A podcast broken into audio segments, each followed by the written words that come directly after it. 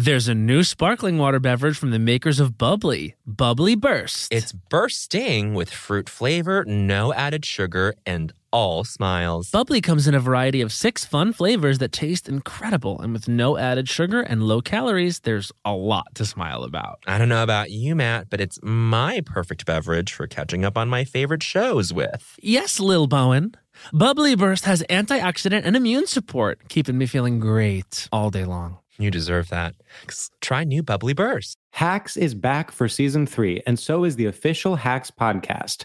In each episode, Hacks creators Lucia Aniello, Paul W. Downs, and Jen Statsky speak with cast and crew members to unpack the Emmy winning comedy series. You'll hear Hannah Einbinder and Jean Smart speak to their on screen dynamic, along with stories from the show's writer's room, on set antics, and creating the world that Deborah and Ava inhabit. Watch Hacks streaming exclusively on Max and listen to the official Hacks podcast on Max or wherever you get your podcasts.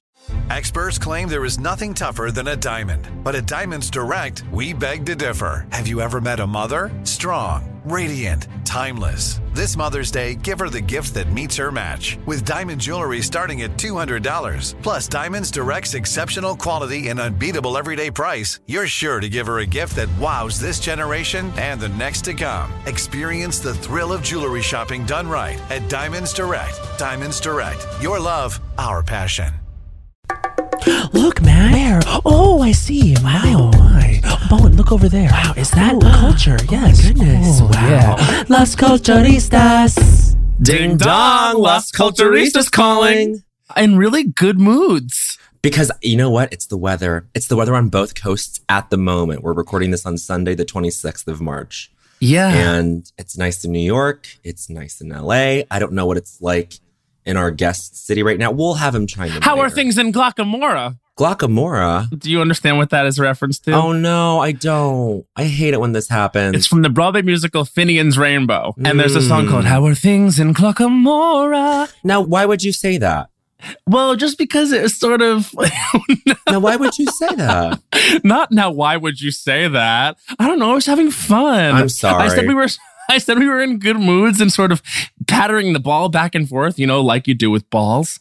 And I sort of just decided to go with something, and you sort of shamed me, Queen. No, Queen, I didn't mean to. You know, I was thinking of you this morning. I woke up. I you were. I miss my friend Matt Rogers. you said that to yourself. I said that out loud to no one. Ugh. Oh, you sort of sent me a photo last night of you and the girls at iconic New York party event, Horse Meat Disco. Mm-hmm. And I was a little bit jealous, but not super jealous because I am avoiding those spaces because I have a new rule right now, which is no new gay men. I don't trust them. I don't want to talk to them. If you have to introduce yourself to me, keep it moving. But I'm happy that you wanted to go to that event. I needed to because I was so hermetic in London for two weeks. I was like losing my mind. I was like, I gotta go out. Totally. Mhm. I have to like release this.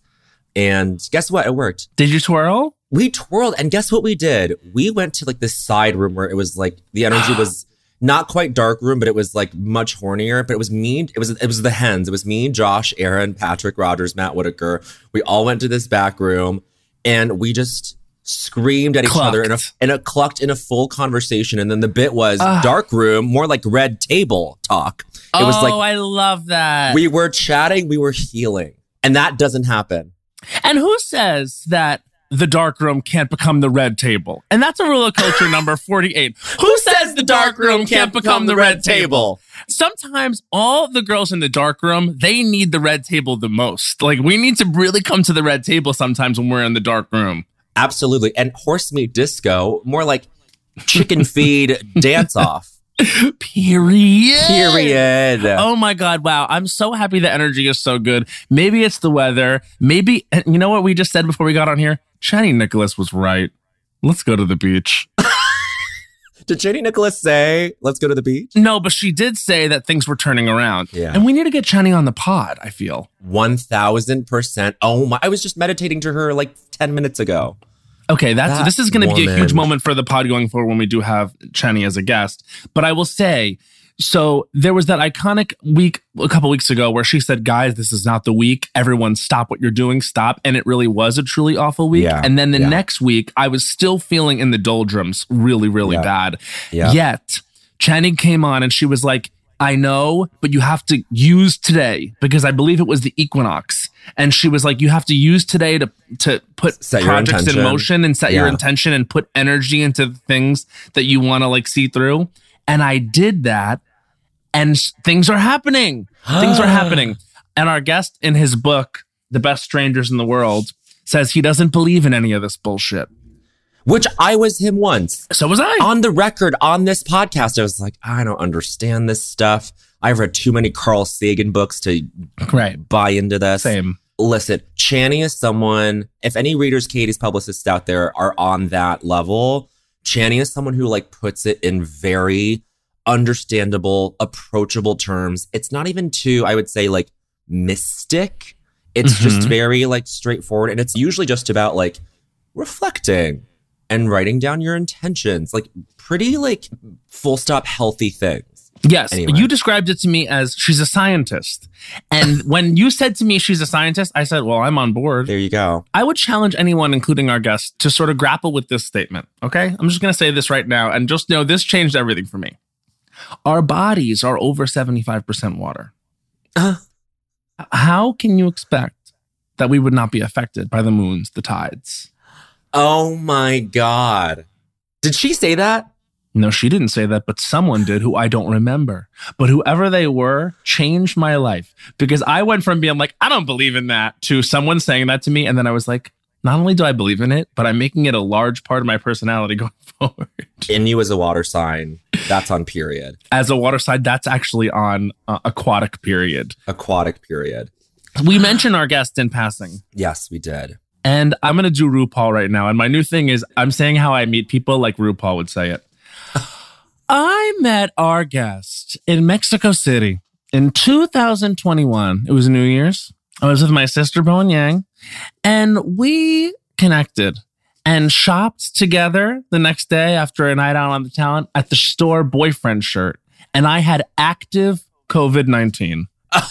And I, I'm telling you, I had active COVID 19. I did not know about it. And we shopped in a small store together. And I immediately texted our guest. I said, Do you have the coronavirus 19? And he said, No. So not only is this person an author, the host of All Things Considered, the legendary NPR host. I mean, just like man, myth, legend, performer.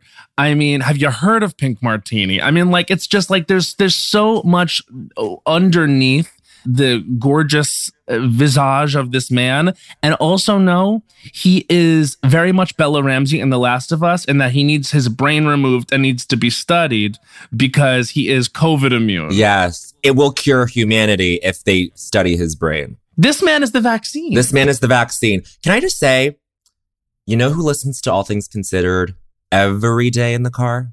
My mother, Meng yeah, I was going to say your mother.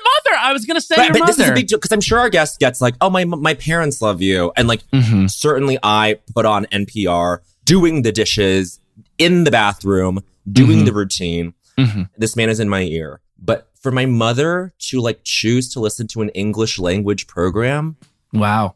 huge deal. Huge deal. You cannot get her to watch anything or listen to anything that is not in Mandarin Chinese, Mhm. like except when it is undeniably essential. hmm And that is a big deal. Two words. Undeniably, Undeniably, essential. essential. Kind of redundant. It's a front runner for title of ep. Undeniably essential. The new book is The Best Strangers in the World. It is quite Excellent. a read. Quite readable. I read this. I was like, I'm going to need like five days to read this. I'm a slow reader. I read this in three. Yeah, absolutely. We loved it. Beautiful stories from a beautiful Oh. life, well lived. I've also been sent an iconic three copies of it from PR. And I want to say thank you because I absolutely love having a gift to give because I can't think of a better gift to give than the book by our guest. And this is a moment in time. I know readers, publicists, Katie's who identify as hashtag actually smart are absolutely over the moon today to welcome into our ears our guest. Ari Shapiro! Oh my God, you guys, you have given me so much over the years entertainment, fashion, advice, Fashion? thought, laughs. The only thing you have not given me is COVID 19. Truly. I know. Oh! And let me tell you, I was a Just fount wait. of COVID. Like, I, I, I- it was like peak, peak contagion. if only you had spit in my drink. I know. I thought about it. That was a fun night. And I, I that was my last night there. We all went Mm-hmm. out. That was very fun. That was the night that I met Ari too. Yeah, Yeah, on that that, was- that rooftop bar. Mm-hmm. And you know what was so meaningful to me was seeing What? over the course of the year that followed all of the flowers that bloomed for both of you. From Fire Island to I love that for you to Wicked Oh. to I mean, it's been so glorious. This in a way feels like a full circle moment where we're able to reconvene and appreciate the amazing harvest you have both reaped. That is too nice. That is so nice. I don't know what to say. But this this man is he, here's the thing. He's a host in all ways. Like here he is making us fluffing us on our own podcast. Obviously an iconic host in his own right. And I'll say, I've had dinner at the man's home in Washington D.C., the District of Columbia, as many people say. Mm. this man can cook. He can cook. It's unbelievable. Secret ingredient is love. I just pour a lot of love sec- into it. There is a culture out there of from my garden. There is a from Oh, my yeah. garden culture there. Mm-hmm. People who get to Say say the words from my From garden. my garden. blessed bunch. I know that I'm a cliche, but yeah. No. I garden, I grow vegetables, and I'm going to just come clean about this. I have a garden coach. I ah. have this amazing urban farmer who every two weeks comes over and tells me how not to kill all the organic vegetables I'm Oh, growing. yeah. And I'm Oh, not ashamed wow. to admit that. They are from this incredible small local queer women owned company called Love and Carrots.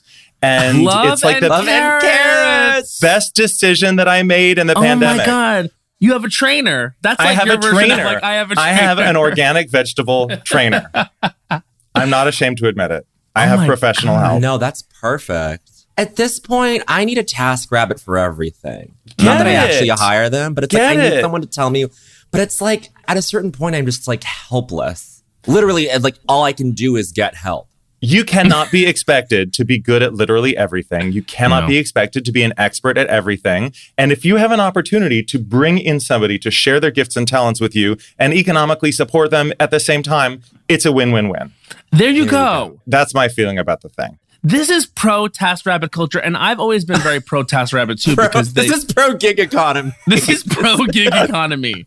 Lost culture is pro gig economy. Uh, yes, we support it. We support. I just say, if Bowen, if you want to figure out how to do all these things yourself, just have the Task Rabbit come over and then watch intently. Right. Yeah, it's the whole give a person a fish, teach a person Teach to a fish person. thing. Thank you, Jesus. Teach a person to fish. Watch that motherfucker fish. Yeah.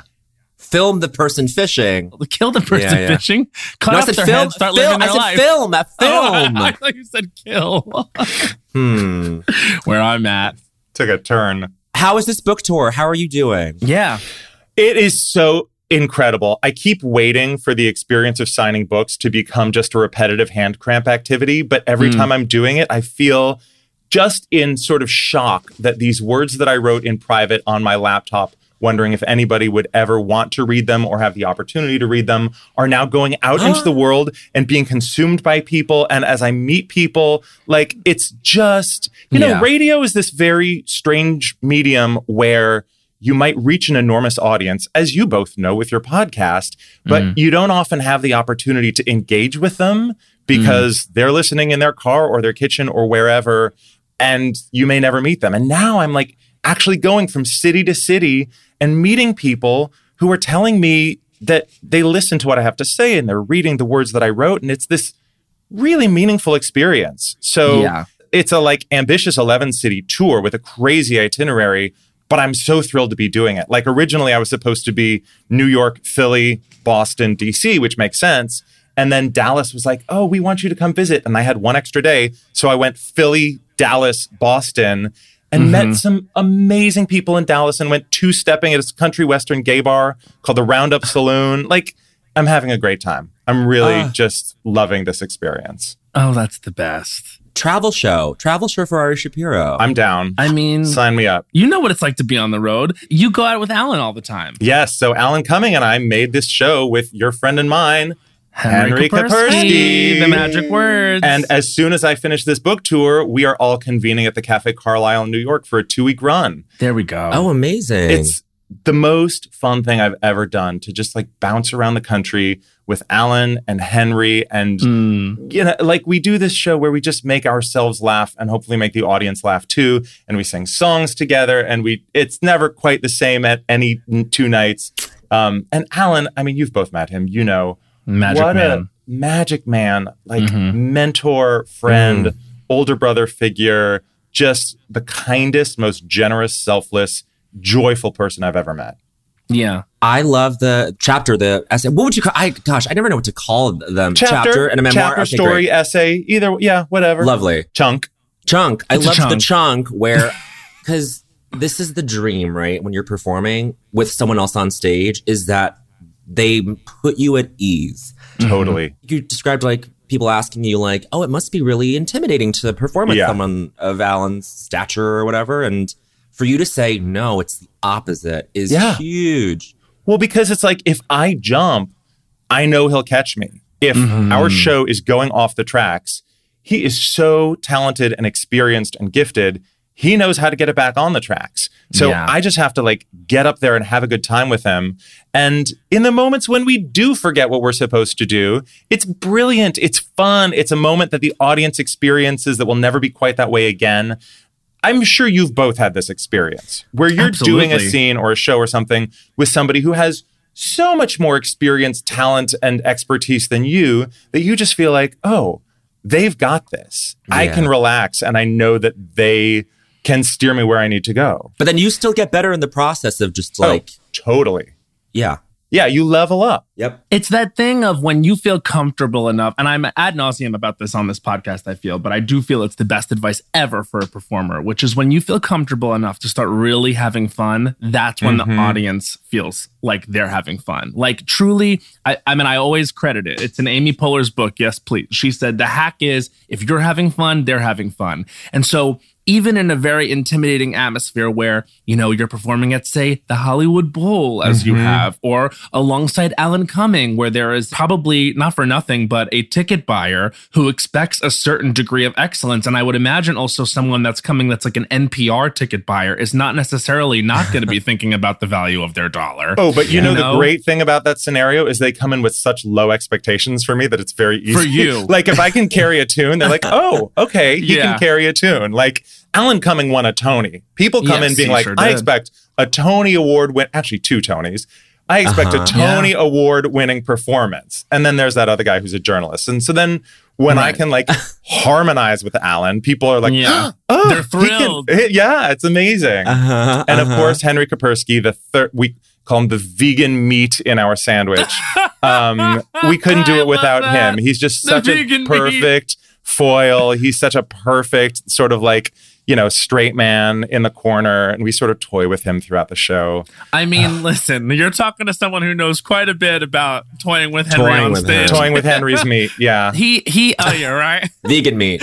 He- Vegan meat. vegan meat. He um he really is. He's just he is a perfect foil. I mean, like Mm-hmm. it's just me up there talking and I'll reference him and he is like the other half of my act on stage, but he is he, and musically he's so able to get on the page right right there. I mean, he's truly a super Oh my talent. god! Unbelievable. So the other day, as you know, Matt, I said to Henry, "Look, I want to do a version of CeeLo Green's song "Fuck You," but I want to do it Yeah. like in an earnest Josh Groban style with an Yes. accompaniment that's sort of like early Pasek and Paul." Yeah. And he was like, "Got you," and he did it. Yeah. And I was like, "Okay, here we go." And can we just say it is like an actual skill and talent to be like played off of in that Mhm. sense, right? Where it's Mhm. like you're an accompanist or you're you're at the keys, you're on display, like you're on Mhm. stage just as much as someone like as like either of you, and Mhm. you kind of have to like pl- do something technical, which is to play the music, but also like roll with like the vibe of the of the show and like Yeah. smile and like play along with like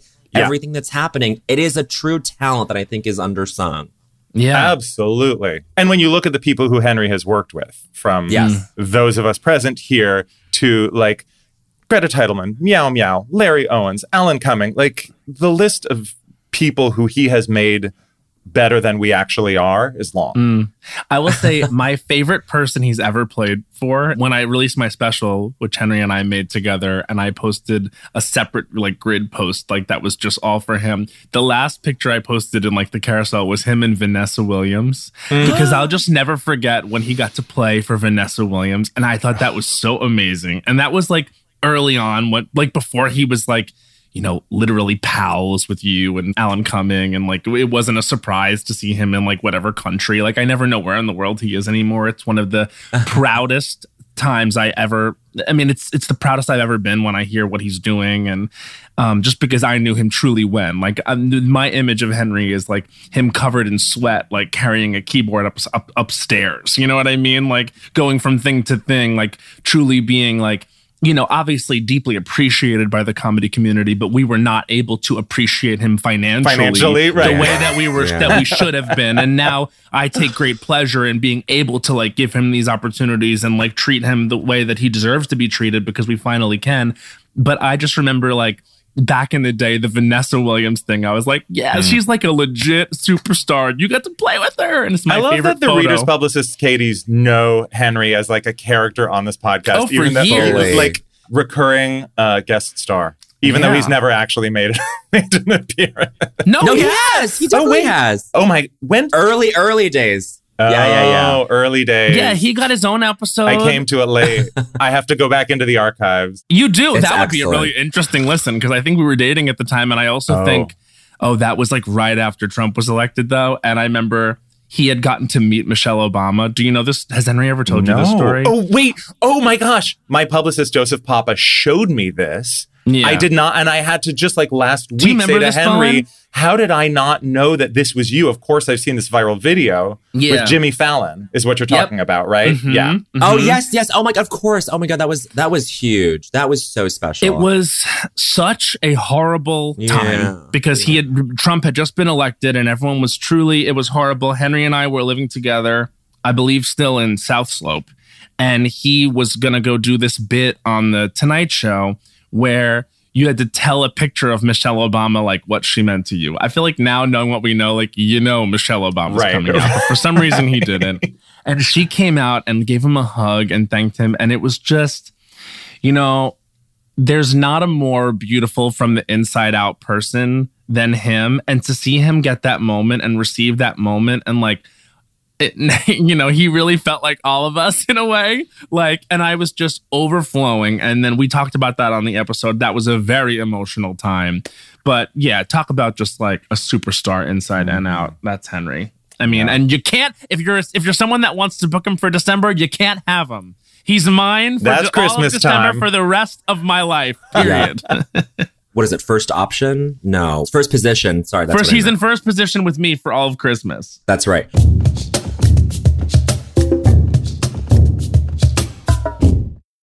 There's a new sparkling water beverage from the makers of Bubbly, Bubbly Burst. Refreshing bubbles, colorful bottles, and playful smiles galore. Bubbly comes in a variety of six fun flavors that taste incredible, and with no added sugar and low calories, there's a lot to smile about. Each sip adds a burst of fun to your day. I don't know about you, Matt, but it's my perfect beverage for catching up on all my favorite shows with. Yes, baby girl. And the resealable bottles makes them easy to take them on the go. Bubbly Burst has antioxidant and immune support too, keeping us feeling great all day long. Hey, try new Bubbly Burst. When it comes to travel, we all have that happy place. Whether it's the beach, ski slopes, couples getaway, or even a visit to that best friend you haven't seen in way too long, Matt. And Priceline wants to get you there for a happy price so you never have to miss a trip. Now, we all know we love to vacation together. We have various happy places. We love to go to Orlando, Florida. We love to go to Las Vegas, Nevada. We love to go to a beach anywhere. We love to go to Europe. But when we have truly traveled the world globally and domestically. My happy place is with my sister in any of those locations he just listed. And now, thanks to Priceline's VIP family feature, you can go to your happy place more often while earning deals up to five times faster with a group. When one person from the squad travels, everyone gets more deals, and you can even choose your own crew. It doesn't have to be your actual family, it could be your neighbor, your roommate, your mailman, anyone. The more you travel, the more you save. For me, I'm choosing Matt Rogers. I'm choosing producer Becca. Yes. Yes. Hans. We're all going together, the Las Cultch family. So download the Priceline app today to save up to 60% off select hotels and go to your happy place with Priceline. From original art and diplomas to ticket stubs and the keys to your first home, we all have mementos we'd love to put on display.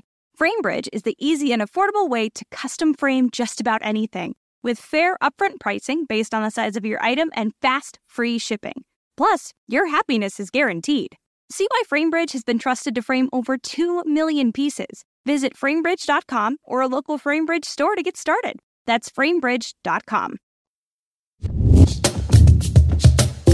Speaking of the Obamas, Yes. this weird thing that I've clung on to from the book, Ari, is that you describe being on Air Force One, Mm-hmm. and I, I don't know why this is sticking with me, but you're like describing eating, I think, spaghetti and meatballs. Yeah, And I think yeah. you wrote the line, the food on Air Force One tends to lean heavy. Yes. Talk about that. What is that about? Well, even after Michelle Obama did her whole let's move, eat healthy, improving school lunches thing, Oh, I loved Let's Move. well, we on in the press corps in the back of Air Force One would still for lunch be served like a slab of meatloaf and mashed potatoes. And we would be like, why is this happening when the first lady is encouraging consumption of fresh, healthy meals? And we speculated that it was because they wanted to keep us sedated and Yep, lethargic. Asleep. Yes. Yeah, Yes. exactly. You're not going to ask the president tough questions if you're in a food coma. And Nope. so our theory, never proven, was that they were trying to keep us down by overfeeding us heavy meals Yeah. on Air Force One. Interesting. I think that that makes a lot of sense. Uh, it's just Yeah. a theory. We need an investigative reporter to get on that. I mean, you were too tired Totally. to investigate it. I mean, look, this was Yeah. the Obama administration, so things may have changed. For all I know, there's now an Air Force One salad bar, but at the time, there was a real dearth of vegetables. That's so funny. Can I ask about Obama in person? So you Yeah. describe him sort of coming up and like, you know, asking how's lunch and like being very present and you being in his immediate, immediate vicinity many times. Is it giving star quality? Yeah, in the sense that so like there's sort of paparazzi star quality, and then there's I'm so mm-hmm. comfortable in my own skin that I don't need to tell you that I'm a star, star Yeah. quality. And Yeah. he always he really gives off kind of bro vibes, basketball player vibes. Like he always just seemed super chill, super laid back, very Chill relaxed. president. And Uh-huh. actually, so my husband worked in the Obama White House. We overlapped for like one year, which was an interesting moment. Um, He was a White House lawyer. And so he kind of had a different perspective on the president from me, but he describes him the same way as just sort of like kind of broy. chill. Yeah. Chill. Chill Yeah. president. Yeah. that first time I met him, I remember. So I'm like sitting in my chair in Air Force One, and he's standing literally right next to the armrest taking Yeah. questions.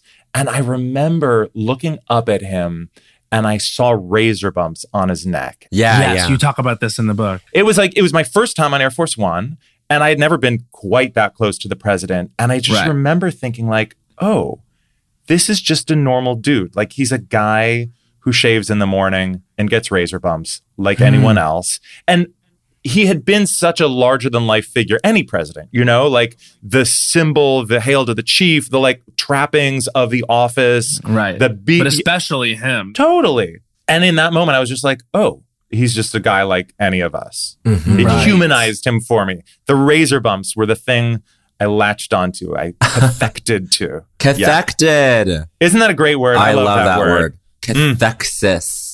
Yes. Which, which is even cooler because once you throw the X in there, it's Uh, like. any word is better with an X in it. It's and like that's a, that's a rule of culture. That's a rule of culture. What number is that, Bowen? That's rule of culture number 26.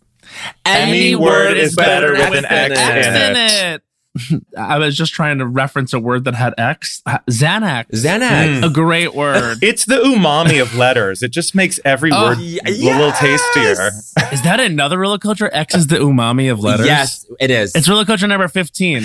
X is the umami of letters. It hits you in the back of the tongue. Mhm. Yes, I never understood umami until someone was like, well, what's umami is ketchup. And I was like, Oh. oh, okay, I understand. The ketchup has all everything. Ketchup is umami, sweet, Yeah. sour, a little bitter. You need a little bitter just to round out. Yeah. Yes, yes, yes, yes, yes. Yeah. Oh my gosh. You really need all tastes. And that's rule of culture number 18. You really need all tastes. And I would say that about culture too. Mm. And you know, that's a great segue because I think you need all different kinds of people in this world to blend together to make the culture. And you are a person in culture, you're a culture former, you're a culture reactor. You are the perfect person to ask this question, which is the center question of Las Mm. Culturistas. Ari Shapiro, what was the culture that made you say culture was for you? Okay, I've thought a lot about this, and I realized the true authentic answer is one that is not necessarily mainstream or cool, but it's real, and so I'm going to give it to you. That's perfect. when I was a kid, my parents had a VHS tape dubbed from the television of the PBS performances of Into the Woods and Sunday in the Park with George, original Perfect. cast. Wow. Wow. Bernadette in both. Yes, Bernadette in both, Mandy Patinkin and Sunday in the Park Yep. with George, Chip Zien in Ooh, I Into the got Woods, chills. Joanna Gleason. Yep. Joanna Gleason. And like I watched those VHS tapes to the point that now 30 years later, I can still recite literally every lyric from every one of those shows by heart. Mm-hmm. And my parents said, Oh, you know, we're actually related to Mandy Patinkin. And I was like, Wait, what? And they were like, Yes, our cousin Phyllis is married to his cousin Bert, not my first cousin, not his first cousin. This is like not actually related. But I, as this like young teenager, was so excited about it. I wrote a fan letter to Mandy Patinkin. Wow. You're a and I explained, like, we're related. Yeah. My cousin is married to your cousin, and I loved your performance so much, and I watched it. Da, da, da, da, da, da, da.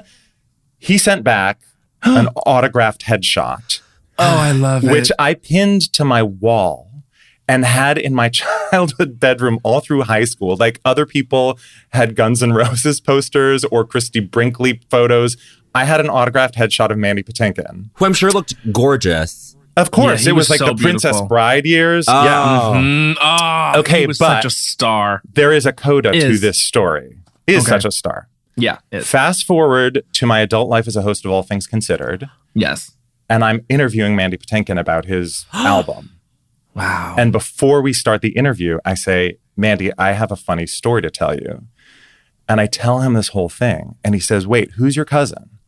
And I say, Well, my cousin Phyllis was married to your cousin Bert. And he says, Oh my God, you you're we're related. Bert is my favorite cousin. He was the greatest. I I wait until I tell Catherine, Mandy's wife, that we are related to Ari Shapiro of NPR. Wow. You have to come to my live show. I'm doing it in DC. When we came to his live show, my parents happened to be visiting DC. We went backstage. He greeted them like family. I'm getting emotional just telling Oh you about this.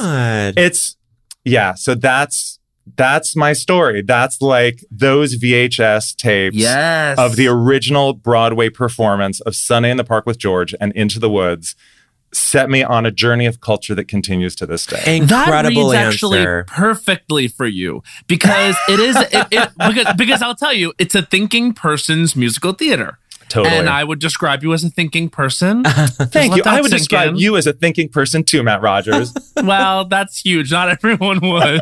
Um, I'm a feeling person, but that's perfect for you. Like the Sondheim of it all, and then your, Oh, the, yeah. your you know musical theater inclinations. Like that's perfect. And when I think back to those shows, as a kid, I saw Into the Woods as very much about fairy tales, which as a Right. kid made sense.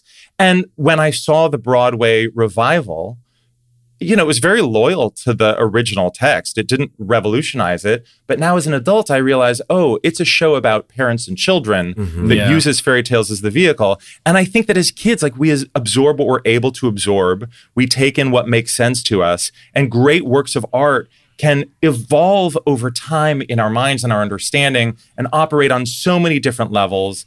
You know, it's the genius of Sondheim, the mm-hmm. genius of great art. The genius of great art. I thought the same thing when I saw Into the Woods on Broadway too, where I was like, oh, my reading of this show in high school was like completely different than like what it is Right. now as an adult. I'm like, this is insane. Like, what a Yeah. gorgeous sort of kinetic work Mm-hmm. it is. Mm-hmm. Yeah, it's amazing. And the, the, I thought the revival was outstanding. And I I will say I just saw the uh, revival of Sweeney Todd. Ooh, how did I'm how, actu- yeah. Well, I so I've I saw it in previews, and Yeah. so I'm actually seeing it. I'm actually seeing it two more times. I'm seeing it this Friday and next Friday. I'm as seeing many it with times Sudi as you got Friday. copies of my book in the mail. Yes. Exactly. Well, I'm going to read on, on the subway. I'm going to read each, Each copy. time. Yes. Right. Um, but that's my favorite musical. So it's it's Sweeney that is. Into the Woods are up there Wow. for me. Yes, I love Sweeney Todd. I feel like you could write a whole other musical with just the backstory that is delivered in a single song in the beginning of Act One. Mhm. Oh, you know what I mean? Like there is so much information delivered in that first song. Yep. It's like you can make a whole other musical about anyway. Before he You're went to the talking penal about Sweeney? colony. Yeah, yeah, yeah, yeah, yeah. Oh, absolutely. Whereas, like- I mean, there's so much there. Yeah. I mean, it's it's Before it, the action even like begins, you know. Yeah. Absolutely. Yeah.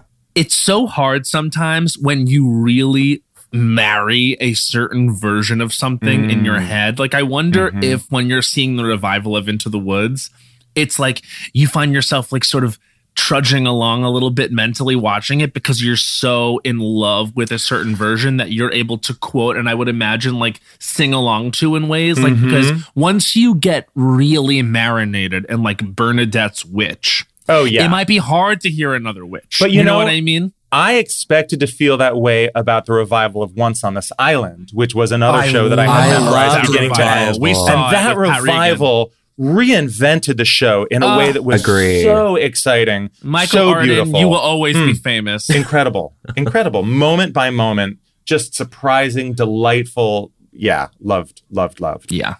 There's something about Sunday in the Park, that original production, where the the dress is still like insane that they made that happen. Like people who haven't seen it, like Bernadette like steps out of a dress that like mechanically, animatronically like opens up.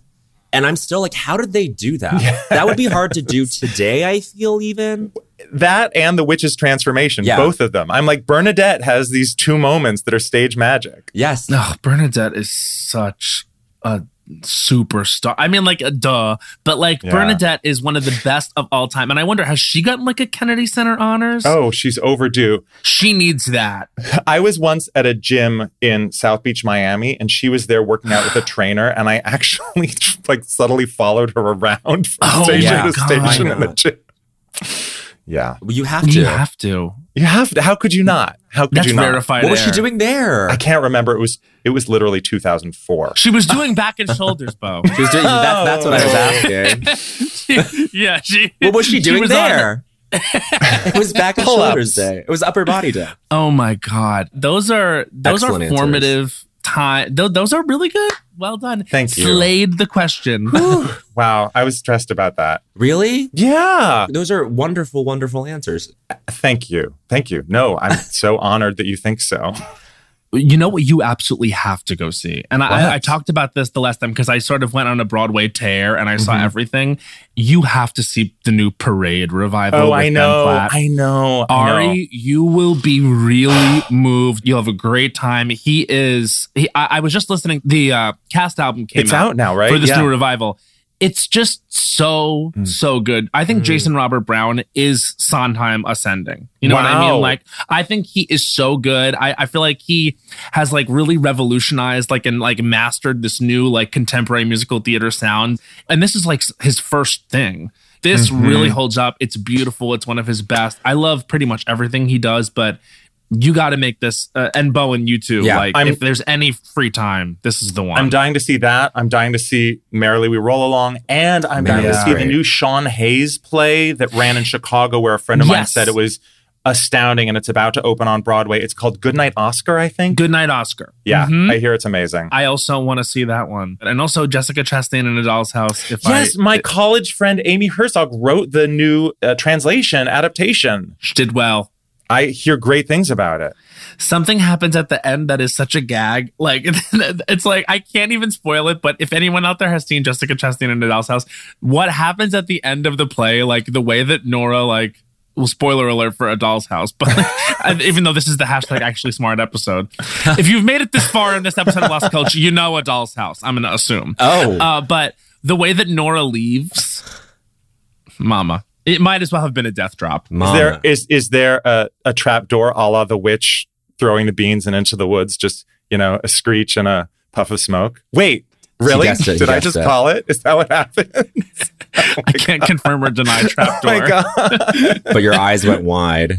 Matthew. Wow. My eyes went wide at the hmm. recognition. Now, Matt, I have a question. Do we think Annaleigh is like because this is her what at least her second time doing Sondheim because she did Sunny in the Park Sunday She's a Sondheim Jake. girly. with Jake. Yeah. She's like the new girly or a new girly, I would Mhm. say. Yep. I think that is very exciting that there's I don't like- even of know if we can call her new anymore. She's like established. She's not new. Yeah, yeah, yeah, she yeah. is. Of course. of No, course. she's, sh- but, but I think what Bowen is saying is like, there comes a time when like you become like, yes, musical theater beloved, and But then you you've ascend done- to Sondheim's favy. Yeah, You're doing yeah, yeah. Sondheim multiple times is basically like what what, Yes. what the status Yeah. is. And I think that's important. So you're saying that in the same way that we refer to like Bernadette, Patti, Ethel, Bette, we're we should start just saying Annaleigh. Maybe. Which is crazy. And also Donna Murphy, too. Don't forget Donna, Donna, Murphy in that yeah, conversation. Like, honestly, I will say this. If ever you see an interview with a musical theater actress and they say, Well, the first time I met Steve, and they refer to him as Steve, that's a tell. That is a huge tell. And I think Mm-hmm. it is so funny when these women say Steve because it's just so familiar and it makes me laugh. But um, what I will say is that he definitely signed off on her casting and liked her casting. yes. I believe I read something in the New York Times that said he was to see a reading of it and then pass of Sunday in the park? of of Sweeney. Of sweet. Oh, oh, oh, oh, oh. yeah, Uh-huh, yeah. uh-huh. Like this has been in development Yeah, yeah, now yeah. for long enough that he was aware of it, knew of it, and signed off on it. But the interesting thing I, I found in that article was that this actually was his most personal piece. Like, yes, I was so friends of surprised to read that. yes, we're saying that, you know, Steve, this is the story of your life. And he maybe wasn't even conscious of that or didn't want to necessarily admit that. But I mean, minus the eating people, Right. right, exactly. Besides the murder and the, you know, um, cannibalism.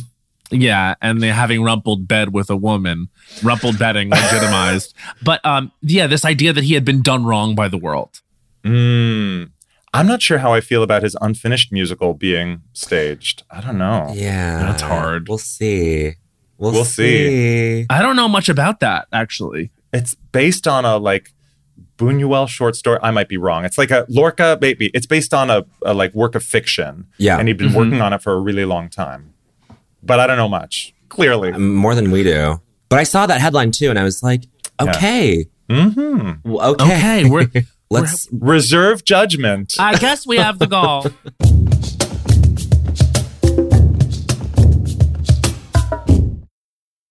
There's a new sparkling water beverage from the makers of Bubly, Bubly Burst. Refreshing bubbles, colorful bottles, and playful smiles galore. Bubly comes in a variety of six fun flavors that taste incredible, and with no added sugar and low calories, there's a lot to smile about. Each sip adds a burst of fun to your day. I don't know about you, Matt, but it's my perfect beverage for catching up on all my favorite shows with. Yes, baby girl. And the resealable bottles makes them easy to take them on the go. Bubly Burst has antioxidant and immune support too, keeping us feeling great all day long. Hey, try new Bubly Burst. Well, spring is in full bloom. Are your finances blooming too? With the Chime Secured Credit Builder Visa credit card, it's easy to start building credit with everyday purchases and regular on time payments with no annual fees or interest. And if your credit scores grow, so could your opportunities for lower rates on loans, like for a car or a home. You know what I love about the Chime Credit Builder Visa credit card? What? There are no annual fees, interest, or credit checks to apply. Yes. You can use it everywhere Visa credit cards are accepted. Take back your finances. Build credit using your own money. Yeah. Did you know that with Chime Credit Builder that you can get paid up to 2 days early with direct deposit? I did. You can also overdraft up to $200 without fees with SpotMe when you set up a qualifying direct deposit.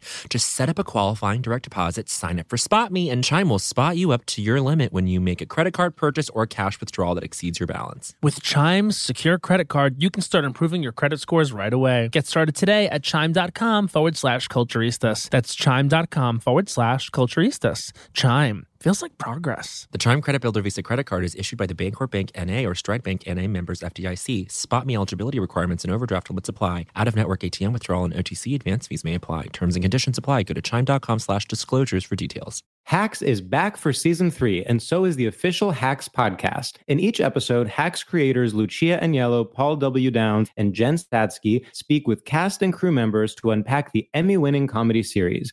You'll hear Hannah Einbinder and Jean Smart speak to their on screen dynamic, along with Hacks writer and actor Pat Regan, on how their improv experience helped them when shooting scenes and what it was like writing scripts for specific actors. You'll also hear from crew members like the costume designers on what it was like creating the world that Deborah and Ava inhabit. Hear stories from the show's writer's room, on set antics, and more. Watch Hacks streaming exclusively on Max and listen to the official Hacks podcast on Max or wherever you get your podcasts.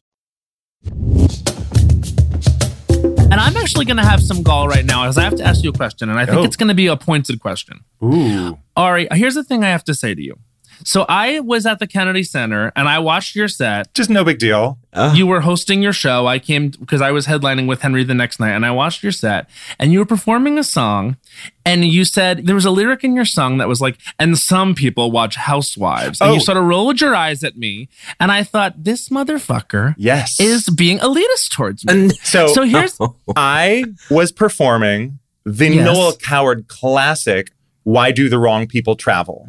Mm-hmm. But having been written in the middle of the 20th century, it, there are some lyrics that are quite dated. of course. Mhm. And so I replaced some with uh, more updated lyrics. However, I think you're pulling that quote out of context because the full line was while the right people stay back home and watch Real Housewives. So Oh, in the dichotomy of the wrong people traveling and the right people staying back home, you, my friend, are the right people. So rest so I easy. should be out there traveling. you should be out there traveling. Okay, good.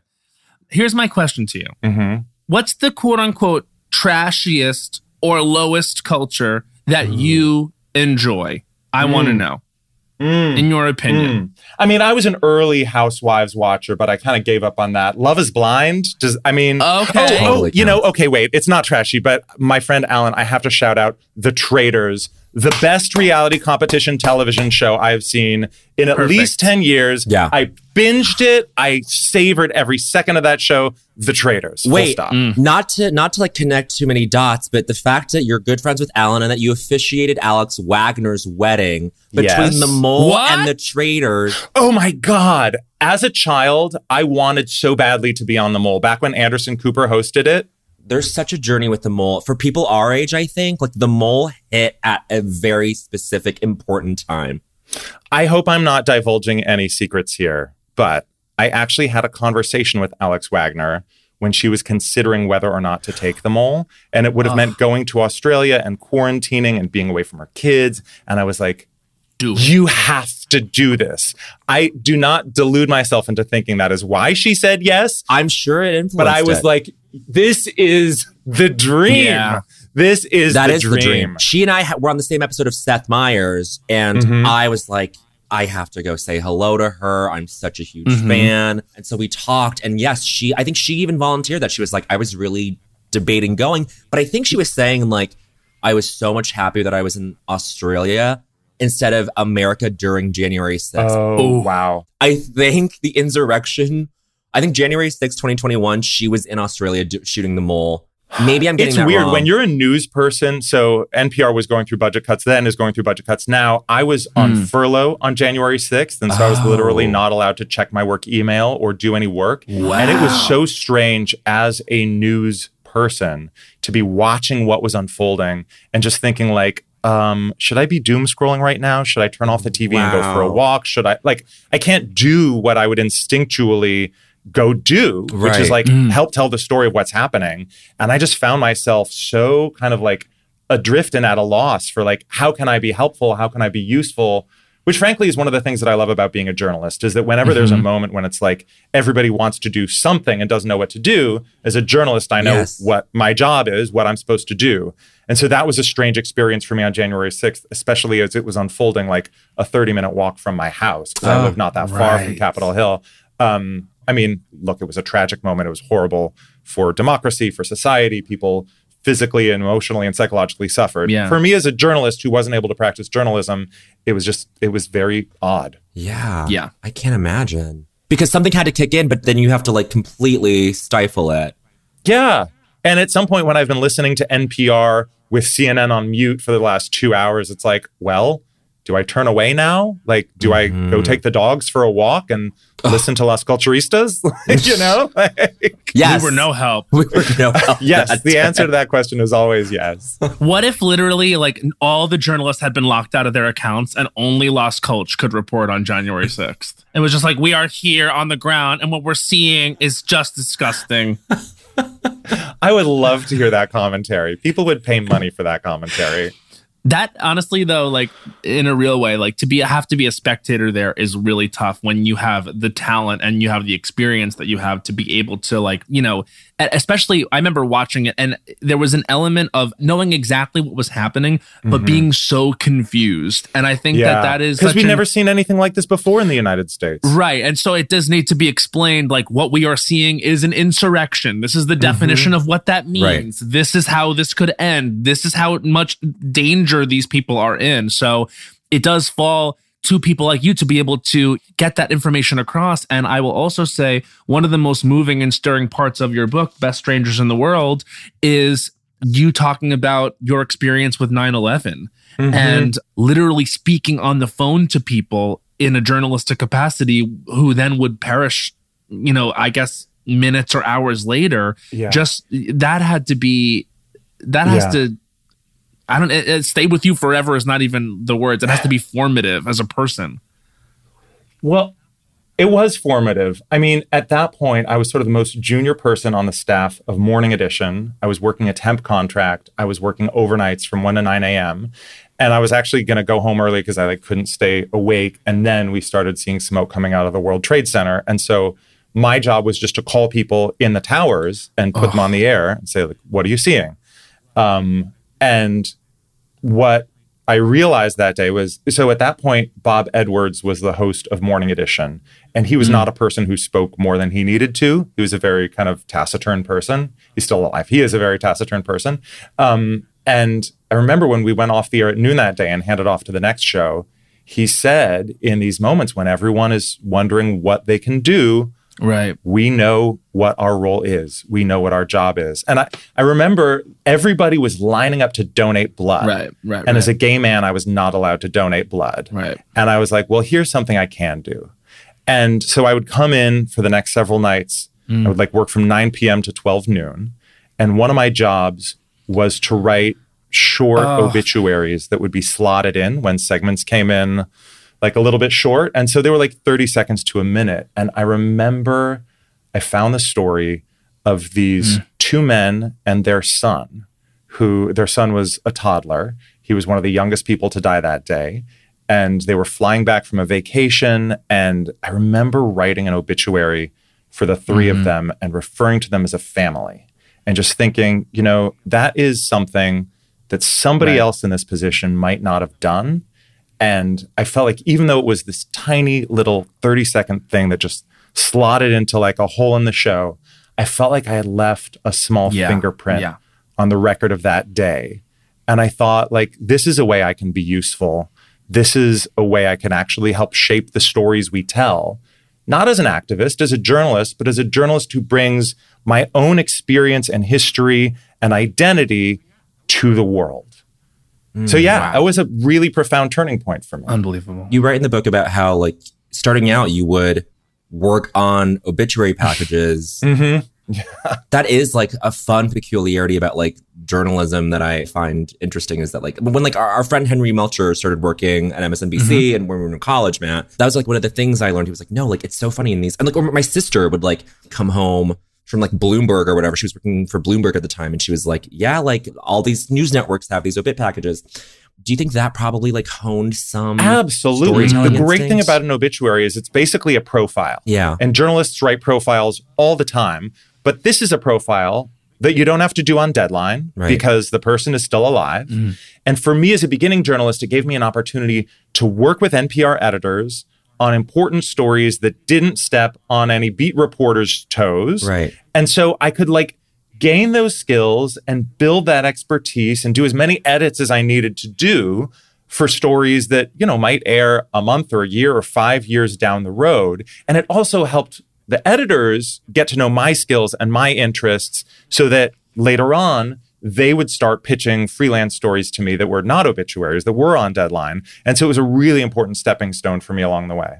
And as I write in the book, Hume Cronyn was like one of the first big ones who, right. you know, he was married to Jessica Tandy. He, they both won like a lifetime achievement Tony, I think. Um, they were on Broadway in a million things. They were on, in films like Cocoon. Yeah. And so, yeah, I'll always think fondly of Hume Cronyn, who had the courtesy of dying shortly after I did that obituary, so it actually got on the air. So nice of him. What a man. So nice of him. What a man. You Didn't have to sit on the shelf. You got published.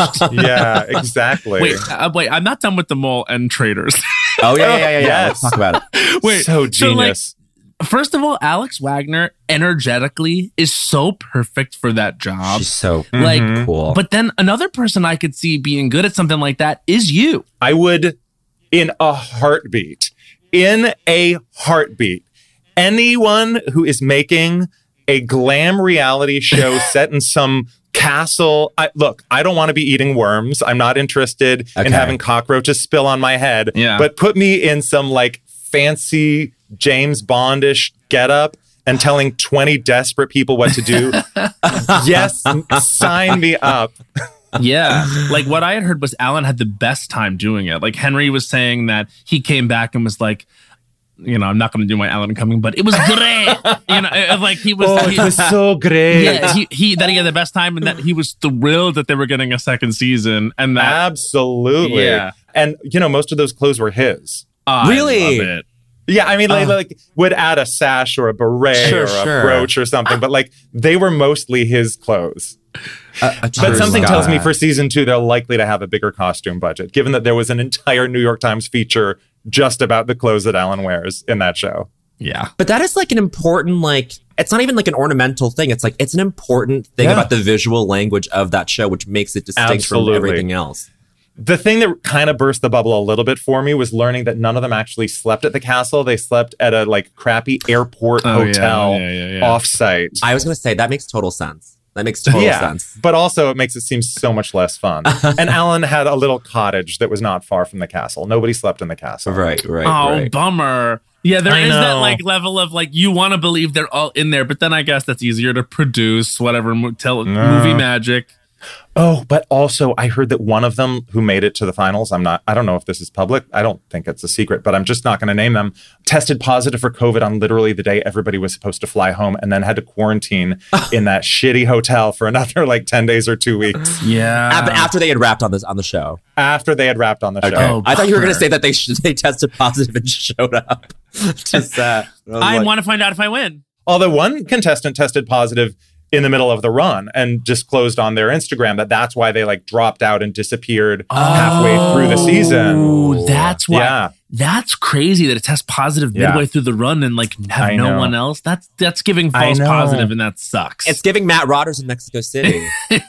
I actually did get COVID one month ago, thanks to Alan's husband. Oh, we all had you. like an upstate Catskills weekend, and I was so grateful that it happened one month before my book tour oh, because I was able to host All Things Considered from home. Mm. I sounded like I had a cold, but I felt fine. And now I'm like maximum antibodies, yep. ping ponging from city to city, shaking hands with strangers, and not worrying about getting COVID. That's beautiful. Excellent. Are you still enjoying? And this is like obviously like don't you're never going to say no, but like are you still invigorated and excited about all things considered? It's been years, and I wonder like because whenever you do something for a very long time and like it has an identity and it has a way that it's done, I know us with this podcast, we're always trying to find ways to make it exciting for us, and yeah. we've succeeded. Like, are you still succeeding in doing that? Here's what I love about hosting All Things Considered: is that even after six years, I know when I wake up each morning that I'm going to go to bed knowing about something that I didn't know when oh. I started the day. Like I can be curious, I can ask questions, I can follow my curiosity wherever it may lead. And the show is formatted so that I can do some big ambitious project where I travel from Senegal to Morocco to Spain, connecting the dots between um, climate change, migration, and political extremism. And then I can interview the incredible South African pop star Nakhane about their new album, which, by the way, is my soundtrack of the summer. It comes out later this Nakhane. month. Nakhane. Ugh. Do you know Nakhane? No. They released an album um, a couple years ago that included an amazing track called New Brighton that was a collab with Anohni. Anyway, this new album, it's called Bastard Jargon. I'm obsessed. Bastard Jargon. there are a couple Jargon. tracks out already. One of the tracks is a collab with Perfume Genius. Put it on. It will make your life. I'm- Queer summer anthem. queer summer, non-binary, South African influenced, London-based pop dance extravaganza. You're gonna love it. Wow. Okay, damn. Anyway, so the point is, hosting all things considered allows me to do both and. Yes. I can be like hashtag actually smart, and then I can queen out with Nakhane. And that's a combination that's hard to find. Oh my Wow. gosh. I Nakhane. think this is very. I'm gonna like really try to again connect dots, but this is on a meta level. Like I think this is like the thing about the book. The thing about you is that there's so much like connective stuff here between like the way you're able to like bridge something from like the way you currently are now as like a journalist quote unquote like buttoned up gay guy in DC but like you like trace it back to like your days in high school like being like queer even though like that wasn't the word you used back then. Yeah. to bridge that thing and to bridge like the things between like all of your stories and to bridge the thing between like you having these like journalistic boundaries and reconciling that with the fact that you have to be vulnerable on stage sometimes. That was my big takeaway of the book is that like you can like really shift between these modes. I'm so glad to hear that that was what you took away from it because I, I realized kind of in writing it that the through line of my whole life has been trying to make connections and trying to help people appreciate similarities and build bridges across chasms of difference. And the quality that I admire most in people is the ability to make those unexpected connections, bring people together, introduce them, you know build opportunities for synthesis hmm. and and so you know like when i was in mexico city and henry said you have to meet up with my friends matt and bowen.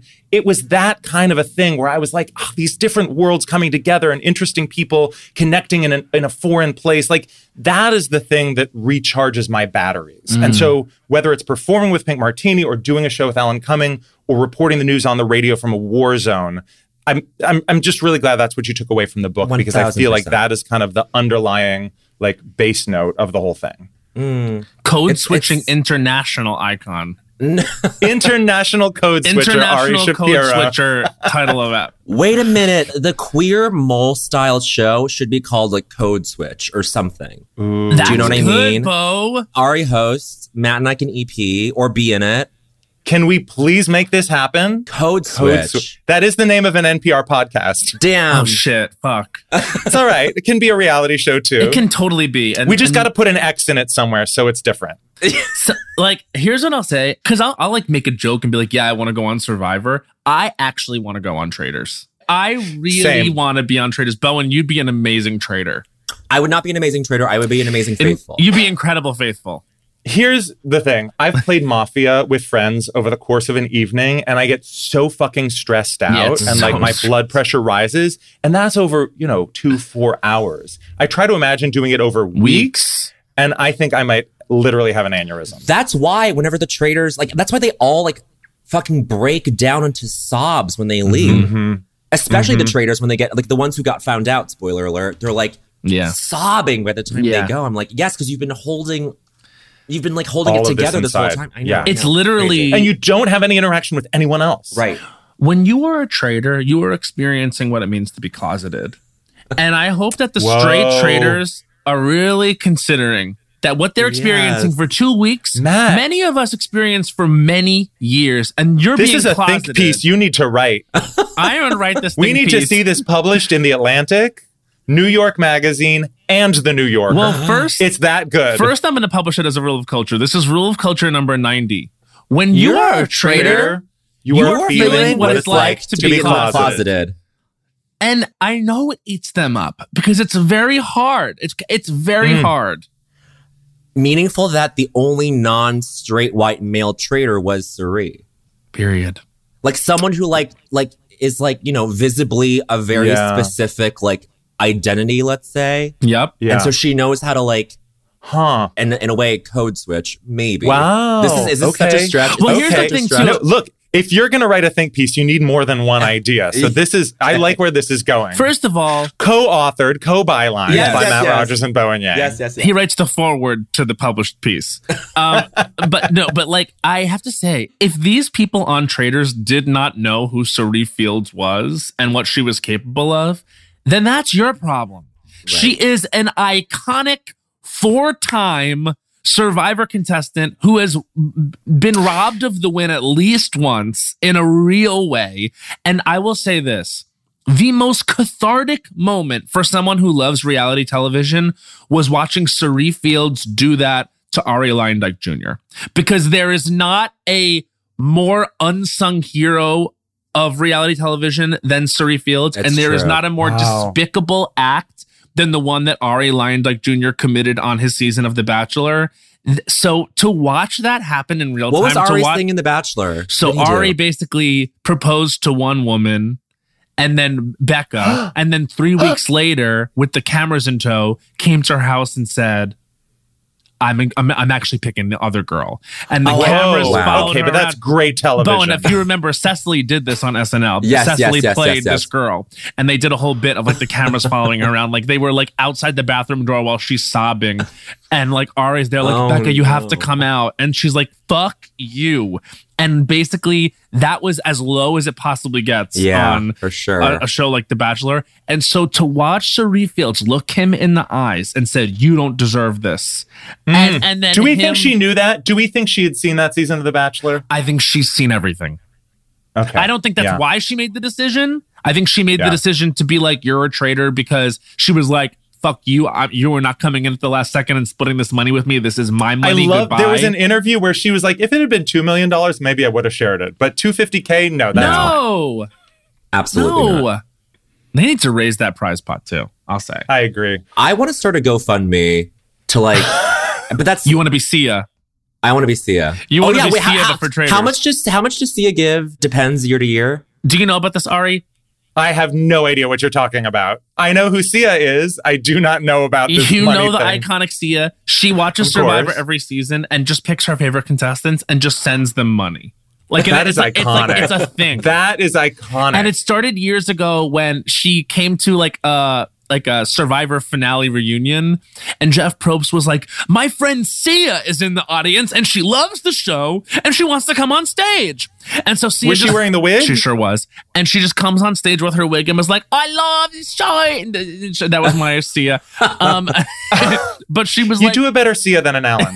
I'll say that. Oh, sometimes i can do alan but only in private and no mm. one will ever know Oh well. Mm. Mm. But basically, mm-hmm. like, yeah, Sia, Sia is like another prize pot that you can win. It's like if you impress Sia, aka you get a good edit on the I show. love it's the wild card. It's the Sia prize. It's the wild card. It's the Sia moment. And so Bowen wants to be that for traitors. yeah, I want to be the Sia Yes. for traitors. That is a hole waiting to be filled. oh yeah, absolutely. Period. Period. Honey. Horse meat disco. I hope Alex gets to do another season of the mole. yeah, do we know? Is the mole renewed? I have no information on that. I feel like it was a big I success. have no information on I thought that. it was success. too. I mean, here's the thing. Yeah. It's weird because like Netflix is the mole and Peacock is traitors. I do Yeah, feel I felt more conversation around traitors. Oh, absolutely. And also, Traitors was big fish, small pond. The mole was small fish, big pond. Like nobody We're was Peacock girls. talking about Peacock Th- before Can I the say? Traitors. And, and this is such terrible synergy, but they did send me like a huge care package uh, Oh. full of peacock swag, and it was like, and then Su- literally Susan Rovner, head of NBC, emails me pictures of the Real Houses of Miami They did? reunion, Oh. like photos, like the, they were like. It was like the day I went on Oh. Seth talking about how much I love Peacock. She like was like, "Thank you so much. Here are photos from the like the, the Miami reunion that we just shot today." Anyway, Oh, what? I want that. I want a care package from Peacock. I want a care package with those little packets you can throw into the fire to make it burn Oh. green or red. The drama of that. so good. I love that. You guys need to watch UK Traitors. I've heard. Yeah. UK yeah. Traitors doesn't have Alan, but it has this other iconic woman hosting it. I'm, I'm forgetting her name. I'm losing her name, but she's like a thing in British culture. She's amazing. Wait, are there reality stars in that one or no? no, it's all regular people, which I actually is my big note for US traitors is I think it should just be all reality people because I think that they Hmm. get what's necessary. asked of Yeah. them. Oh, yeah. Claudia Winkleman is the host of uh, UK Traitors, and she is a story that's never been told. I love her, her bangs. I love it all. I, I love her energy. She's like Alan is very like dramatic, and Claudia is very British and Yeah. cold. Ooh. I love it. So, okay, we're going to make Code Switch with an X. Code Switch with an X. Uh, we can first option to Peacock. And after that, we'll see where it goes. Yep. I Love it. love this. Really? I actually love this. I think it's time for Bowen and I to co-host a reality show. It's past time. It is long past all time three for of us that. i'm gonna say i'm not entitled to much in this life and in work but i think all three of us deserve to host that kind of show Can I tell you, I actually have a concept for this, Bowen, and I'm going to sidebar with you because I Okay. think I've come up with an idea for us to co-host a, A reality show? show.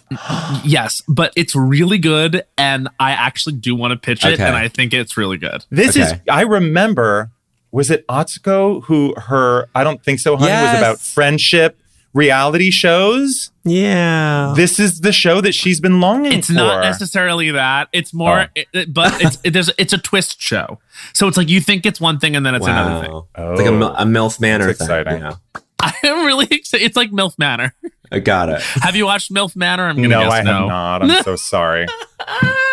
I'm too afraid. I'm I'm like it's it's gonna be too too disturbing, you know? It gets really it's the darkest version of what you think it's going to be very Yeah, fast Yeah. it's hard to come back from abyssal stuff like that. yeah truly Abyssal. Abyssal is a Yiddish word that means a little bit. Abyssal, just abyssal. Oh, that's funny. Just abyssal. just abyssal also a Uh, front runner for title of Ep God. this episode's full of them Hmm. I think it's B I S S E L. b-i-s-s-e-l that's not what i thought i would have thought b-i-s-t-l-e Ooh, like a bristle without the R. and that's what gets me cut out the spelling bee like a motherfucker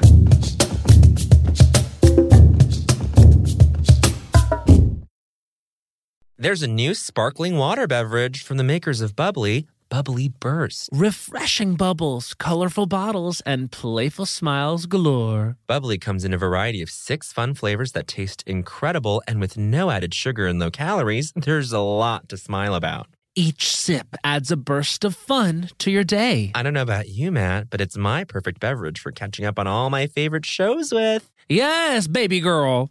And the resealable bottles makes them easy to take them on the go. Bubly Burst has antioxidant and immune support too, keeping us feeling great all day long. Hey, try new Bubly Burst. Hacks is back for season three, and so is the official Hacks podcast. In each episode, Hacks creators Lucia Aniello, Paul W. Downs, and Jen Statsky speak with cast and crew members to unpack the Emmy winning comedy series.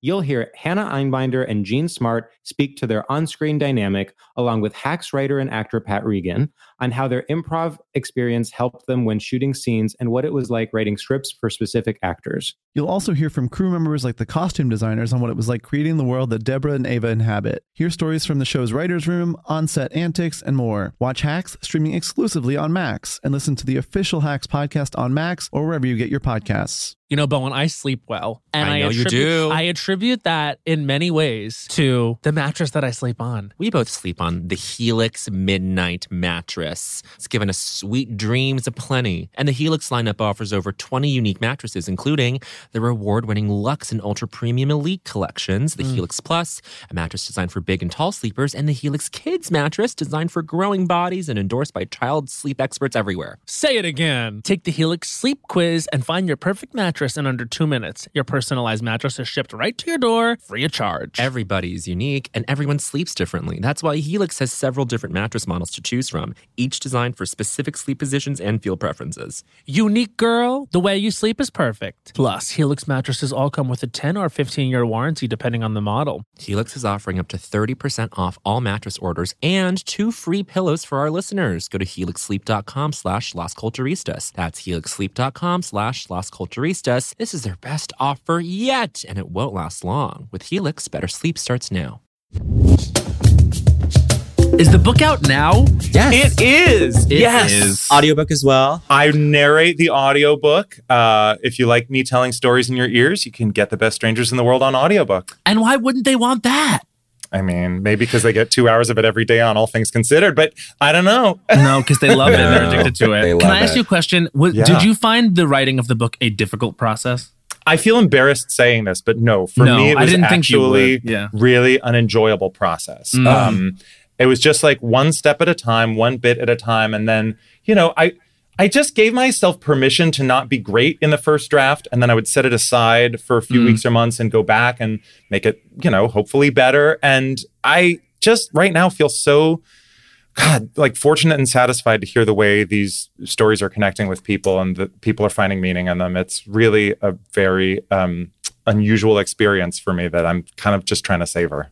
Mm, it's really excellent. I mean, I think one of the big reasons people connect with you is that um, you find the angle that like cuts through the noise and like the way you um talked about Pulse was like the perfect example. It's like Oh, yeah. you did a story about like people going out the next day in Orlando to like Mhm. Parliament House. It's like, oh, but like what other what other news outlet is doing that? You know, like it was probably just like several days, if not like a, a couple weeks of coverage about like the victims, obviously, and like Yeah. necessary story storytelling in that way.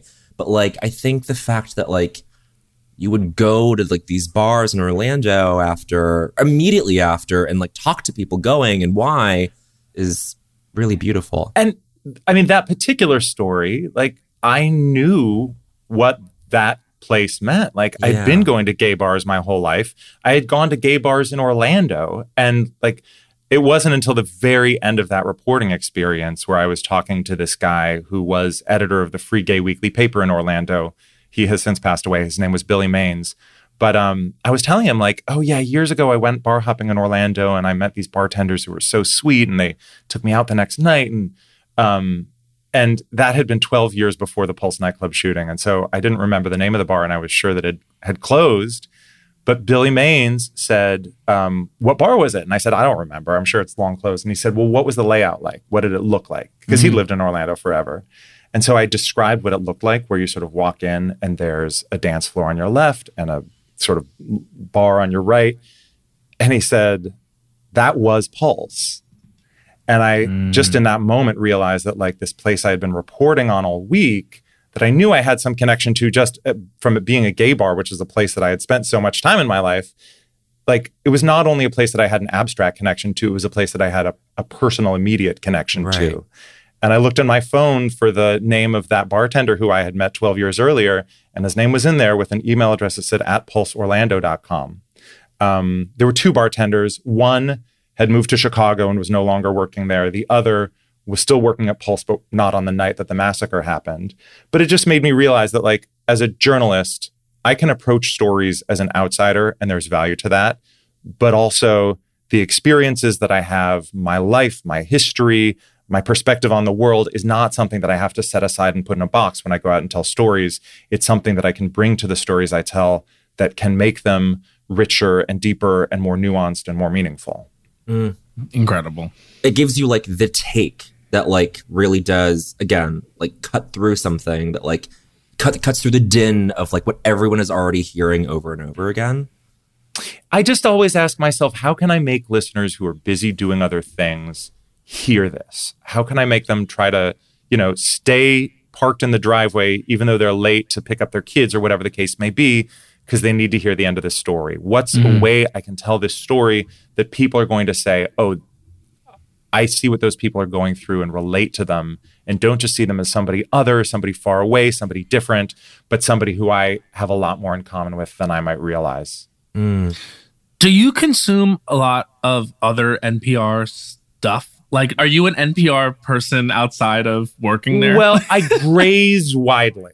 I mean, I try to mm-hmm. know what's on Morning Edition each day, and I try to listen to All Things Considered every evening when I'm not hosting. Yeah. And that's a total of like four hours of content. So the rest of the stuff that I consume is sort of a little bit of a lot of things. Mm-hmm. gotcha. You listen to Wait, Wait, Don't Tell Me just for kicks? Sure do. In fact, my Chicago book event is with Peter Sagal, Wow. the legend, Oh, so who fun. just had a baby, and he's so sweet and wonderful to Mm. do my book event with me, even though he has a little tiny child at What a home. king. I'm doing that show this week. You are? Yeah, I'm going out to Chicago. Matt Rogers. Yeah. The lead. Is this your first time? Second time. Oh, Yeah. You're gonna have so much fun. I love it. I love doing the show. That's the I best. don't do well on it, but I think I ha- I bring a good energy. Bowen would absolutely slay it. I I did it over Zoom, but like the Oh, thing did? is, um, you don't have to be good at it to have fun. That's no, true. no, no, no, No. It's a blast. And People don't listen for the knowledge of the Yeah, no. panelists. That's not why people are tuning in. it's Schadenfreude. Uh, people Mm. also not knowing what the fuck is going Sure. on, which is not necessarily true. Um, okay, so I think we have to segue into I Don't Think So, Honey, which is the segment of our podcast where Bowen Yang, Matt Rogers, and the guests on this episode, it is Ari Shapiro, they all take one minute to rant against something in culture that absolutely deserves a pulling down from from the perch and a slapping in the head. I have something. It is topical. We haven't yet discussed this major moment in culture that is in process, but I have, Oh. I, I don't think so, honey, about it. I know what this is. He intrinsically knows who I am. You know what Okay. this is? I can't wait to I hear think it. so. Yeah. I have a feeling. This is Matt Rogers. I don't think so, honey. His time starts now.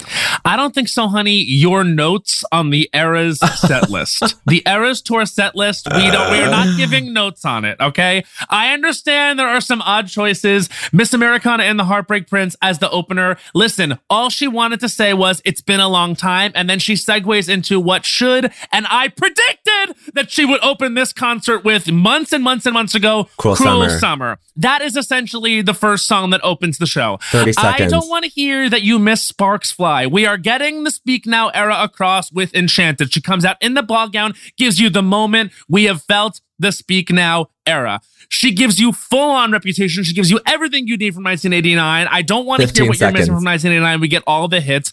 I don't want to hear that you miss the self titled. The self titled as an era is encompassed with Fearless. We don't Five need the self title. If you're lucky, maybe she'll give you Tim McGraw on that one song she does, which is a different song every single time. Eras Tour, no notes. I am watching on YouTube and going three times this summer. I don't think so, honey. Your notes. And that's one minute. In Vegas, she sang our song too from debut from the first. And you know what? Maybe. I what I hope for everyone out there is that if they are the types of people that want another speak now moment, that she gives you sparks fly. That may who knows? Maybe you'll even be the lucky one. Period. Uh, I not, not, didn't even mean to do that. And also get Dear John. I think Back it's to probably too long. Back to December, I would love, but there's so much acoustic ready-made stuff. Maybe you'll get one, but listen. But I- isn't the discourse the point? Isn't the hating the point? Isn't the yes. disagreement, you know? Here- yeah. and here's the thing I am anti sycophant. Okay. I believe that fandom is dangerous because I believe that fandom is dictatorship. And I believe that intense fandom actually defeats the purpose of even enjoying things because if you can't actually okay, talk Donald about. Glover swarm. Thank if you you. can't talk about and enjoy and like pick apart the things you like and also drag and Mhm. be a little nasty sometimes, like you're all you are is just an unhelpful clobber on in discussion. And then it all gets like Clobber on. you're a Clobber on. Okay. Wow. I couldn't find the word because I had already used the word sycophant and I only have so many words that I say. Yeah, yeah, yeah.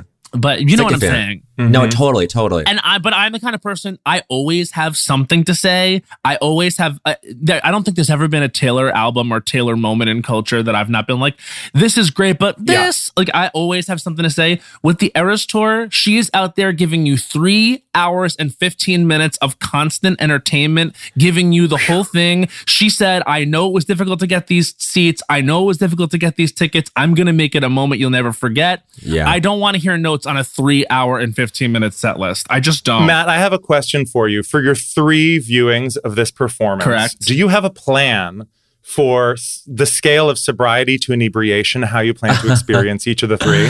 You know, I think that what Bowen and I have found recently is that mushrooms are our girl.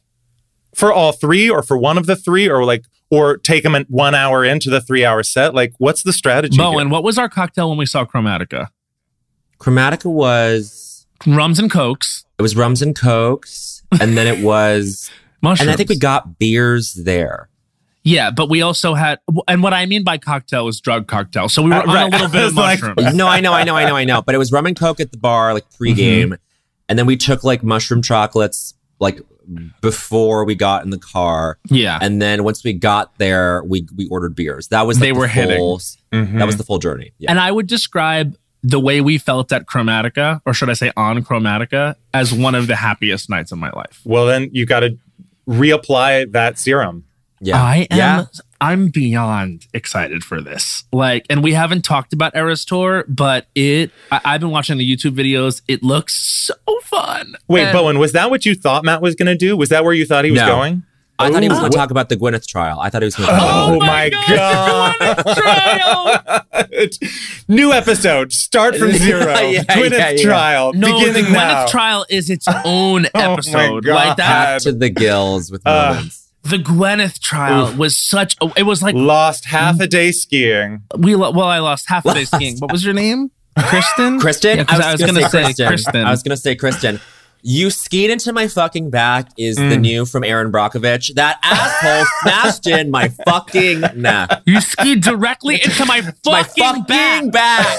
What a legend. It was unbelievable to consume, and it never stopped. Like the hits kept coming Yes. all day when she was on trial, Wow. and I don't think it's over. Right? Like I think it's currently still No, in process. I, maybe, maybe, but it's well, um, Apple Martin God. hasn't yet been called to the stand. It will live forever in our hearts. It will live. I'm so forever in our grateful. I'm so grateful that it's happening. Oh, that they yeah. allowed cameras in the courtroom. I'm I- grateful they didn't inflict those courtroom sketch artists on us. No, No, cameras. no, You don't want to see Gwyneth done in wax pastel chalk. She, I don't think she did. I, don't, I think she wanted the cameras in there. Yeah. Good. I think she said, everyone, look at how ridiculous this is. She knows her audience. She knows how to play to Mm-hmm. them. You know. Unbelievable. But wow, I, I I understand why you thought that, Bo, and it really should have been that. But I have to It's say, okay. just like people discussing what they're missing from the Eras tour of a three hour, 15 minute performance. I'm like, you guys, come on. She can't do the full discography. She cannot. All right. So, Bowen Yang, are you ready for your I Don't Think So, Honey? I am. Okay. This is Bowen Yang's I Don't Think So, Honey. His time starts now. I don't think so, honey. A bookmark made of metal. Oh, you mean a uh. knife? You mean a switchblade? I was reading, I've been reading very recently, including with Ari's book, with a metallic bookmark that I'm not going to name the company that makes them, but they it might as well have been Lockheed Martin because these are weapons that can kill. These are weapons that can d- take lives. And I had many close calls with this blade of a bookmark, and I said enough. I tossed it in the hotel trash bin, which is we've discussed on this podcast. Those hotel trash cans are too small. Too and I realized this is a sharp spin. This is for needles. Mm, this is for seconds. bookmarks that are knives. and mm-hmm. if you're making bookmarks with that are met- metallic, there are going to be casualties. Someone's going to die. Five and seconds. you are there will be with- consequences. There will be consequences. Period. Per- trust. Trust. You, will, be dealt, with. Lockheed Martin. Stop it with these bookmarks. Any company that's making metallic bookmarks is Lockheed Martin. And that's one minute. Did TSA let you through with that? Somehow it was in my carry-on, and I was like, "How is this? I can kill someone with this." Yeah. And he told It's him a that. He's razor like, blade. You're going to let me through with this? I will kill someone with this. this I plane get- is going to Cuba. Jesus. In a war zone, you could like Hmm. perform surgery with it. It's that's a scalpel. Owen Hunt probably performed surgery with that. in Grey's Anatomy. and Hunt. I'm going to guess you don't watch Grey's Anatomy? Me? No. No, it's okay. Not even during the golden age when it actually was prestige? I actually did not. I am so sorry to disappoint you. as a Pacific Northwesterner. You, I you know, I know, I know. I, I watched Portlandia. Does that count? As a Pacific Northwest show Yes, It definitely absolutely. is that. Yeah. from an earlier era, Twin Peaks, also, you know. Yes. Oh, Yeah. yeah. certainly. Yeah. Isn't X Files around that area? Is Or is it? that a lie? I mean, I don't watched it when. I was a child, but I don't remember where it was set. I feel like X Files would make more sense to be in set in like DC, right? Because they're dealing with sensitive information. Those are the later seasons. Oh, okay. Mm. I will say I did try to watch X Files once from the beginning, and I was like, It's I a different think- time. It was a different Yeah. It was different time. back Yeah, then. it was a different Yeah, time. yeah. But they still be making them. All right. Do they really? Yeah, there's like every now and then there'll be like an X Files movie, and everyone's like, "Oh, great!" And then like That I, is I guess I don't think there's been one for a while. they're not okay. yeah, I don't know if that's true. Every once in a while, like in 2001 and 2005. I feel like, you I, know. I feel like constantly always in the news. It's like, and the new X Files movie is right around the corner, and I'm always like, "Huh?" You're thinking of Scream, I think. yeah. That's what it is. Uh, okay, so Ari, this is the moment. Are you ready Okay. for your I don't think so, honey? I'm ready. I'm ready. Okay. This is Ari Shapiro's I don't think so, honey. Very exciting moment in time. And his time starts now. I don't think so, honey. Strangers going out of their way to tell me that I sound sick on the radio. If you show Oh, up to a party and you feel like maybe I shouldn't go to this party, I'm a little worn out, it's been a rough week, and you get to that party and the host of that party greets you at the door and says, Girl, you look tired. Do you really want to hear that from the host of your party? No. This is the same thing, but coming from Yes. strangers. If I'm congested on the radio, girl, I know that I am congested on the radio. And Yeah. unless you are reaching out to actively Uber Eats matzo ball soup to my house, and no, I am seconds. Not giving you my home address, I don't need you to inform me of that which I am already aware. And furthermore, if I am hosting with a cold, I am doing so from home, and you are getting a free product. It is Yeah. public radio. Yes, I know you. you. can donate to your local public radio 15. station, but you know, 90% of listeners do not. I just made up that statistic, but I'm pretty sure it's true. So appreciate right. what you're getting for free, right. even if you're getting it with a little bit of a raspy cough and a little bit of Five congestion, because I know that I am hosting with a cold and I don't need you to tell me. I don't think so, honey. And that's And that's one minute. Very well done. Do you get that? When you're hosting the podcast with a cold, do you get readers, Katie's publicist, being like, Commenting on your "Mm, vocal quality? You sound sick. Thanks. I was unaware. Appreciate the info. What I got recently was it sounds like Matt Rogers has a cocaine problem. The- the- Rude. Actually, I do kind of appreciate that. I think that's kind of hilarious. that's amazing. and then I was like, I literally responded. I was like, I don't have a cocaine problem. Thank you very much. I have a And they- cocaine solution. yeah, her, period. And then they were like, oh, well, it sounds so I guess you just have a habit that you're on top of then. And I was like, Wow. don't Jesus. you ever Wow. get into these DMs again. I was like, I can't believe this. I was like, if you must know, I've been sobbing for months. That's why I sound nasal. Cocaine. You don't need to say that. Uh, it's so wild. I felt like you two could probably relate to that. Oh, I felt like definitely. you know, Absolutely. Yeah, I'm aware. I am aware when I sound less than my best, and your y'all's noting it for me is not appreciated. Yeah. Also, you literally had COVID 19. I literally had Yeah, COVID yeah, 19 COVID-19. and was hosting from home. And when people were like, "You sound like you shouldn't be on the air," I was like, "No shit." You know, I guess I'm kind of like, I'm really happy that you didn't get COVID that day we were in boyfriend Aw, shirt in Mexico. City. I'm really happy you didn't get it, but that makes me feel like I have like limp dick COVID. Ooh, what does that mean? My COVID wasn't powerful. Oh, oh, oh, I see. I'm sorry. yeah. yeah, yeah, yeah. My COVID wasn't coming out of my body like that girl. Mm. You're sad that you didn't give someone else I'm COVID. kidding. I'm Not, kidding. not Bowen. just someone else. I mean, it would have bonded our friendship. It would have cemented It would have. our meet cute story. That, Yes. and then after we went shopping together, we got COVID. I know. I was like, I swear to, I I know you have COVID now. I was like, because I literally, I think I Oh, left yeah, I remember and I started to feel from you. awful like right after, and then took a test, and I was like, oh god, I have to tell Ari Shapiro that I gave But him girl, COVID. nobody was surprised to get a text from you saying I have COVID. we all know how that New Year's that New Year's trip went. It's like, yeah, well, that's what we comes were of it. We're pretty tame though, honestly. Were we not? On a Bo? we were scale like of what at the to what? Mescaleria. The Mescaleria. Oh, that night we were pretty tame. Yeah, yeah, yeah. That's We were true. Tame. We had lovely cocktails, Yeah. Yeah. some sushi. This was coming off of Omicron, though. This was like still Omicron was still kind of Oh, yeah. in the air. It was the winter surge. Yeah. It was that time. Omicron Yeah, yeah, era yeah. when that was when I guess uh, you know one million people got it all at once. Yeah. You're one in a million, Matt Rogers. You're one in a No, million. you are because you not only 'Cause I survived, didn't get it. not only didn't contract COVID that day, but happened to be you, and you've written this incredible book, Oh, and it's called "The Best Strangers in the World," and it's stories from a life spent listening, which I think is beautiful. thank you so much. We absolutely loved it, and we've loved having you. I have loved this conversation. The best 90 minutes of this entire book tour. That is really hyperbolic. Name one person that this was more fun to do than talk to them. Uh, You you expect me to call them? Absolutely not. This is Lost Absolutely Collection. not. We're messy here. I want you to name one person on the tour. I'm gonna just whisper it really quietly so that only you can hear it. Okay, uh, tell, no. us, tell us after with your full throat. But wow, thank you so much. Pick up the book, buy the audiobook. It's a really special one. You're not going to regret. I really was just like, what what a gorgeous, enriching read. So Thank yeah, you. everybody pick it up. And we, Bowen Yang and I, we end every episode of with a song. And it's true. The same way your body is blue. I'm feeling the heaven is. Oh, oh, it's a cool summer. He gave the thumbs up on his emoji. and if you want to hear more of that, go see the Eras tour. It's the first song. Bye. Bye. Bye.